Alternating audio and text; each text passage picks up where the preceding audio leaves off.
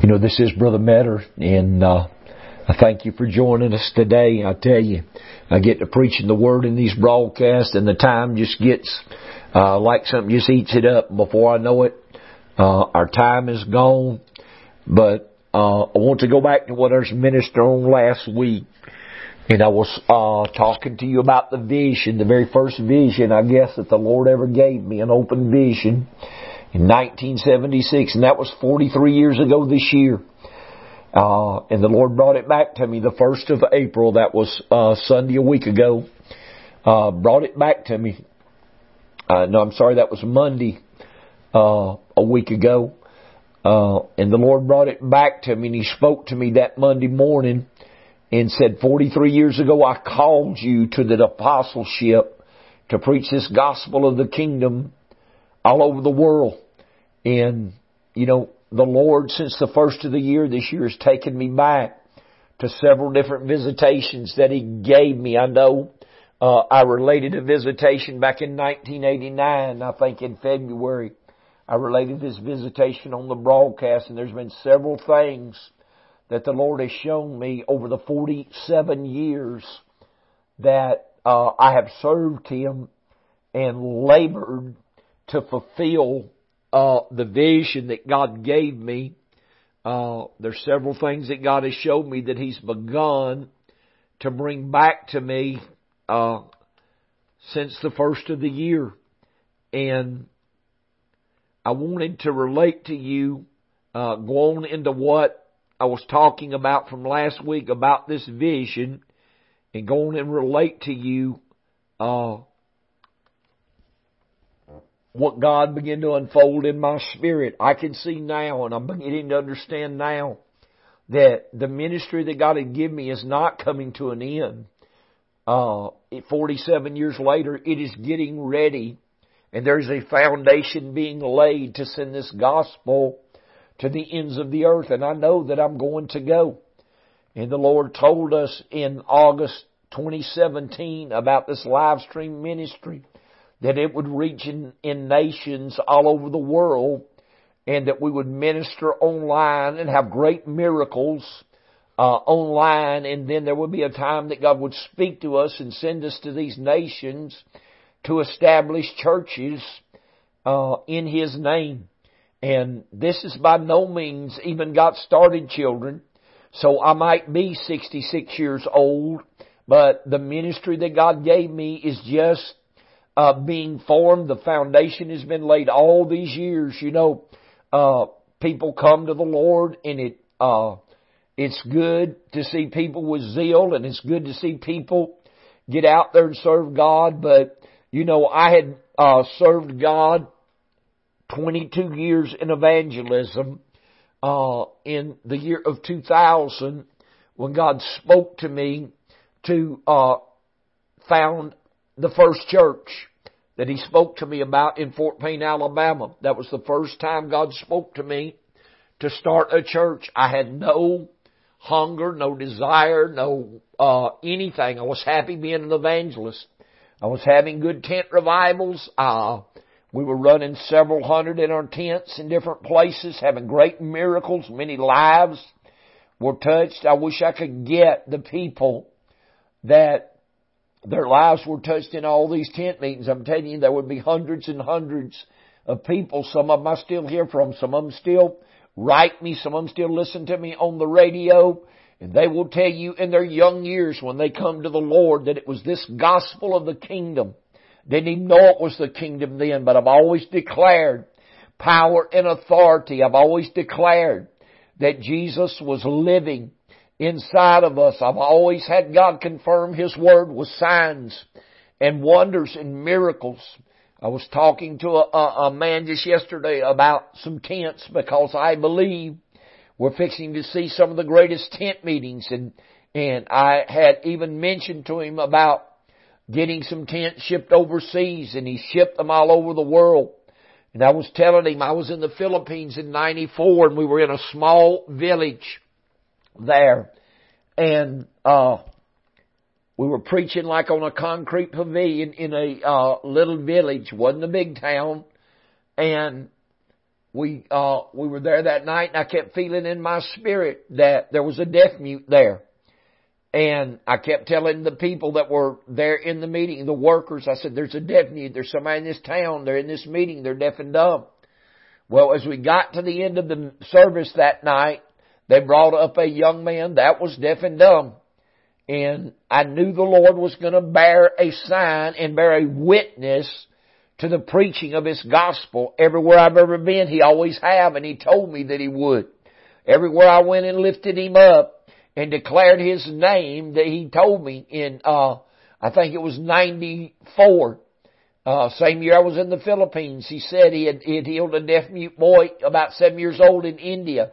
He said, I will bear witness to this gospel by signs and wonders and miracles. He said, you preach it and I will bear witness. And so I prayed for this man, uh, seemed to be probably 30, 40 years old, and God healed him. We were ministering to about 500 that night. And we came back the next night, which was our last night in that little village, and the crowd had grown probably to 2,500. And we, we saw these kind of miracles everywhere we went, and I know that God laid this foundation, this faith has been put in my spirit for a reason, and God is now raising up a younger generation. There is a new generation that is coming forth. But it is a generation that can be taught. You know, you have so many people now that can't be taught. They won't listen to people that's gone before them. They won't listen to people that's had experience.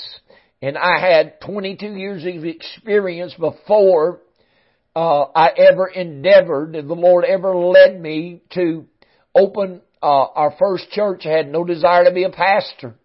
But I'm going to tell you, in the 15 years that I was at that church, I learned so much and I changed so much by the working of the Spirit of God.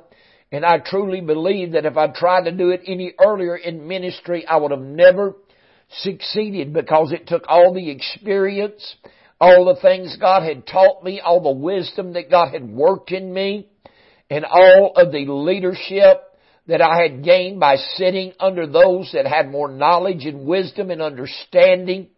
The thing is about ministry is it, it is a body ministry. You've got to learn to work together. You've got to learn to listen to leadership. You've got to learn to be obedient to the voice of the Lord through the elders and those that have gone before you and those that have been through the trials, the heartaches, the sorrows, the experiences. That don't mean that they're going to teach you everything, but they can keep you from making a lot of mistakes. And I didn't have that when I come up. I didn't have that in ministry when I come up and I learned a lot of things the hard way. I learned a lot of, uh, lessons, if you want to say. You know, my dad used to teach me, and he used to tell me things, and I wouldn't listen to him. He'll say, okay, experience is the best teacher. Go ahead and do it your way. And when you do it your way and make the mistakes and mess up, then experience will teach you right from wrong. And I was always one when I was growing up. I loved to take things apart to see what made them work, but I never could get them back together. And my dad kept telling me my whole life, he said, son, if it ain't broke, then don't try to fix it. But I wanted to take things apart and see how it worked.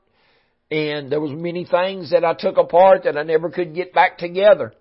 And I was one that had to learn from experience. I was one that had to learn by doing. So I want to go on in the next step uh, of what the Lord put in my spirit uh, last Monday, the first of April, because I related you to, to, to you the vision, the same vision Paul had in Acts 16 about the man from Macedonia. But I want to read out of Acts chapter 26 and I'm going to start at the first verse. This is a lot of scripture. Then Agrippa said to, unto Paul, Thou art permitted to speak for thyself. And Paul stretching forth the hand and answered for himself. I think myself happy King Agrippa, because I shall answer for myself this day before thee touching all things whereof I am accused of the Jews. Especially because I know thee to be expert in all customs and questions which are among the Jews, wherefore I beseech thee, hear me patiently. Paul more or less was on trial, and he was pleading his case before the new king named Agrippa, and I think the governor's name was Festus. He was there. And Paul was beginning to uh, start his plea and lay out his life. And he said, My manner of life from my youth, which was at first among my own nation at Jerusalem, know all Jews which knew me from the beginning, if they would testify that after the most strictest sect of the religion, I lived a Pharisee, and now I stand and am judged for the hope of the promise made of God unto the fathers. So Paul was saying, I've lived my whole life by the law. I've lived my whole life as a Pharisee.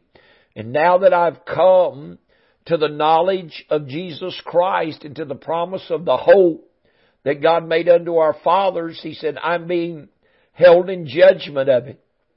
Unto which promise our twelve tribes instantly serving God day and night hope to come, for which hope's sake, King Agrippa, I am accused of the Jews verse 8 uh, of Acts 26. Why should it be thought a thing incredible with you that God should raise the dead?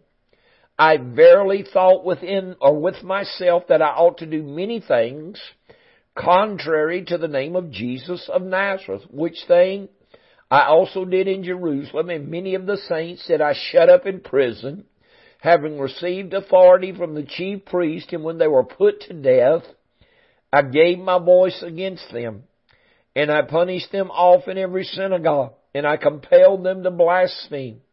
And being exceedingly mad against them, I persecuted them even unto strange cities.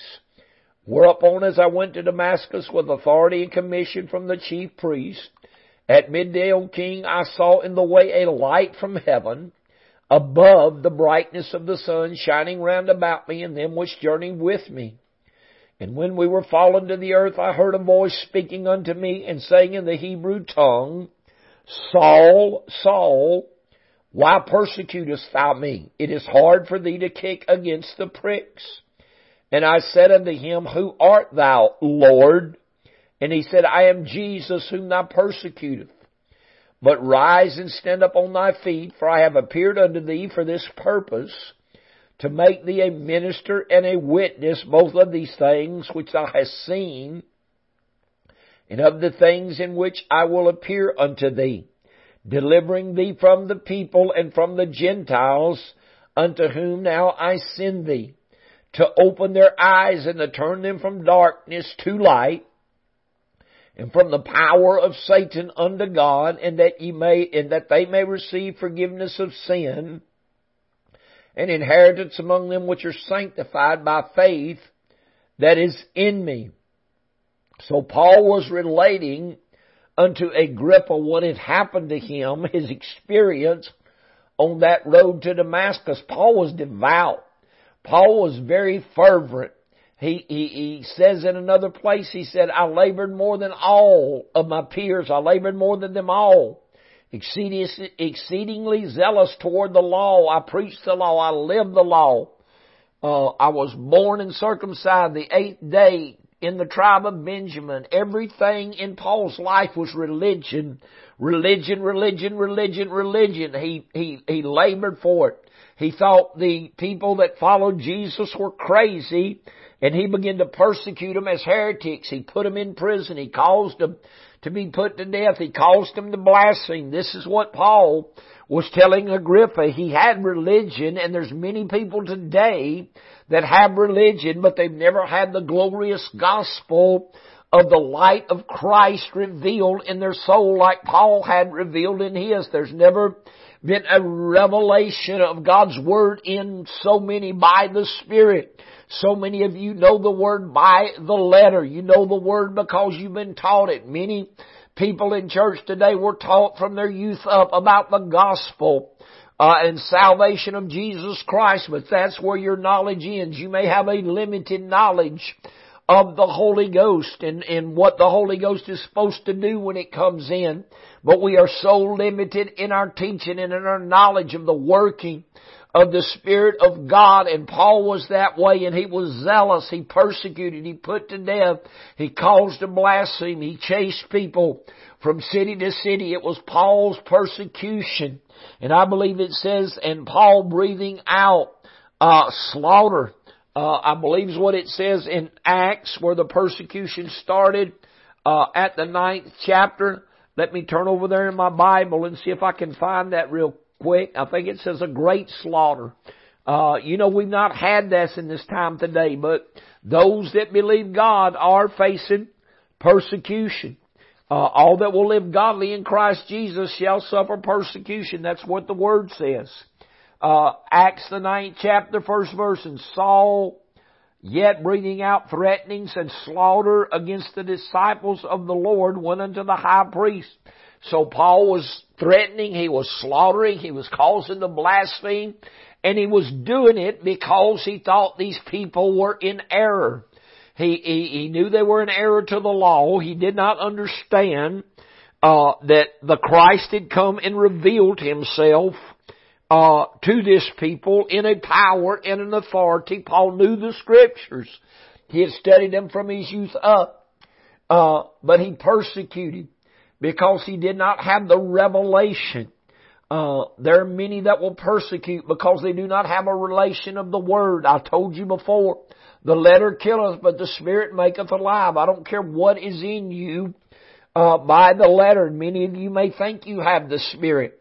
But do not persecute the working of the Spirit of God uh, that was real, revealed in the book of Acts. Do not persecute those that believe in the power of the Holy Ghost, that believe in the gifts of the Spirit. Do not persecute those and do not think you are so right that you're going to persecute and put people down and bring uh, condemnation on those that aren't living like you're living. It will only get you in trouble and cause you to err and shipwreck. So, uh, let God become real in your life. So on the way to Damascus, a great light shone around Paul. And Paul fell off his beast, fell down on the ground, and a, uh, he said a light brighter than the sun, uh, fell around him, and a voice spoke to him, Saul, Saul, why persecutest thou me? Now this was not Paul's first time God had dealt with him. God had dealt with him and God was dealing with him and he was seeing these people put to death and he was seeing great witness uh, happen that these people were dying with smiles on their faces. They were dying with great grace. They were dying uh, with great joy and great peace. And uh, the Bible will tell you when they stoned Stephen, uh, I think it's in the seventh chapter, that Paul was the one that held their coats. So Paul saw Stephen die and he saw the presence of God overshadow him and that look come up on his face and Paul heard him confess that he saw Jesus standing on the right hand of the Father. And he heard as they stoned him to death, Stephen say, Lord, lay not this sin to their charge. And he died with that glow. He died with that peace of God. Paul saw these things and it was beginning to work on him. The Lord was beginning to deal with him. So when the Lord spoke to him, Paul said, Who art thou, Lord? Paul knew who it was, but he said, I am Jesus of Nazareth, whom thou persecutest, and it is hard, Paul, for thee to kick against the pricks. It's hard to kick against what's right. It's hard to pr- kick against what I am trying to reveal in you. So God spoke to him and told him that he had chosen him and he was going to send him to the Gentiles, which was unlawful for any man that was a Jew to go to. It was totally unlawful for any man to enter into a Jew, not just to preach the gospel, but to have any fellowship with them whatsoever. The Jews counted the Gentiles unclean. The Gentiles You could not go to a Gentile if you was a Jew. I may have got my words tangled up there. But if you, you know, you was a Jew and you went in unto a Gentile, I don't care if it's just for a conversation, you didn't talk to them, you didn't fellowship them, you didn't touch them, you didn't eat a meal with them, and you especially didn't discuss, uh, religion with them. And the Lord told Paul, He said, I am going to take you to the Gentiles. And He said, unto whom I now send in Acts 26 and 17 to open their eyes and turn them from darkness to light and from the power of Satan unto God, that they may receive forgiveness of sin and inheritance among them which are sanctified by faith that is in me. In verse 19, Paul said, Whereupon, O King Agrippa, I was not disobedient unto the heavenly vision, but showed forth unto them of Damascus and Jerusalem and throughout all the coast of Judea and then to the Gentiles that they should repent and turn to God and do works met for repentance. For these causes the Jews caught me in the temple and went about to kill me. So Paul doing this, Paul turning and going to the Gentiles. But Paul just didn't go out. He did in Damascus. He started declaring the word to them. But when Paul uh, escaped from Damascus because the governor surrounded the city uh, with a garrison. He was trying to take Paul's life and a couple of men took Paul and put him in a basket and let him down by a rope in the wee hours of the morning. Uh, they let him down by that rope, uh, over the wall in Damascus that Paul could flee. And uh, I preached a message years ago called Hold to the Rope. And those people did not know what was in that basket. They had no idea that the man that would write three fourths of the New Testament, uh, being persecuted for the faith from jail and house arrest, they did not know that man was in the basket. All they knew was they had a young convert that was full of zeal, so you don't know what your calling is. I'm just now, 43 years later, coming to understand the depth of some of the things God's called me and put in my spirit. You know, back in, uh, 2016, I went back and started trying to recall all the dreams and the visions that God had given me over the years, and I know I missed some, but I, I, I remember the major ones is what I call them. But 32 major dreams and visions that God had visited me in since I came to the Lord in 1972. 32 dreams and visions, and, and since then I cannot tell you how many, but I know there's been more because the last couple of the years the Lord has really opened my understanding concerning this kingdom and concerning the preaching of this kingdom, the preaching of the gospel, the structure of the church, the hierarchy of the ministry. God has set all this in my spirit and I am going to do my best to get people back on the foundation that God gave them in the book of Acts. That was God's plan. That was God's purpose for the church. That was the uh, structure that God set in the church when He poured out the Holy Ghost. And uh, He gave apostles, prophets, evangelists, pastors, and teachers. That was your governing body. In 1 Corinthians 12 and 28, He says, God has set some in the church, first apostles, Secondarily, prophets. Thirdly, teachers. After this, miracles and gifts of healings, helps, governments, and diversities of tongues. All these are necessary for ministry. And I've tried to tell people over the last couple of years, I believe it was in August, in 2017, the Lord showed me that the outpouring of the Holy Ghost on the day of Pentecost was not just the Spirit of God come on them and they talked in tongues at 120 in that upper room, which consisted of men and women. They were the government of the church.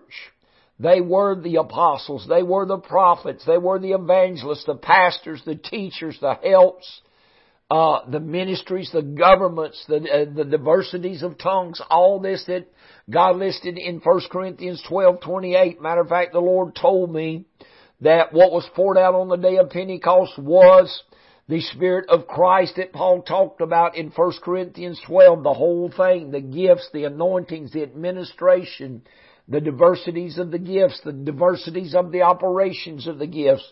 That was not the lay body of the church. The lay body of the church came later that day when Peter preached and 3,000 accepted the Lord. That was your lay body of the church and that 120 was set in place to govern the church. We are so ignorant when it comes to the teachings of the Spirit and the Word of God till it just grieves my heart. So, uh, there's got to be teaching, there's got to be restoration of the gifts of the anointing.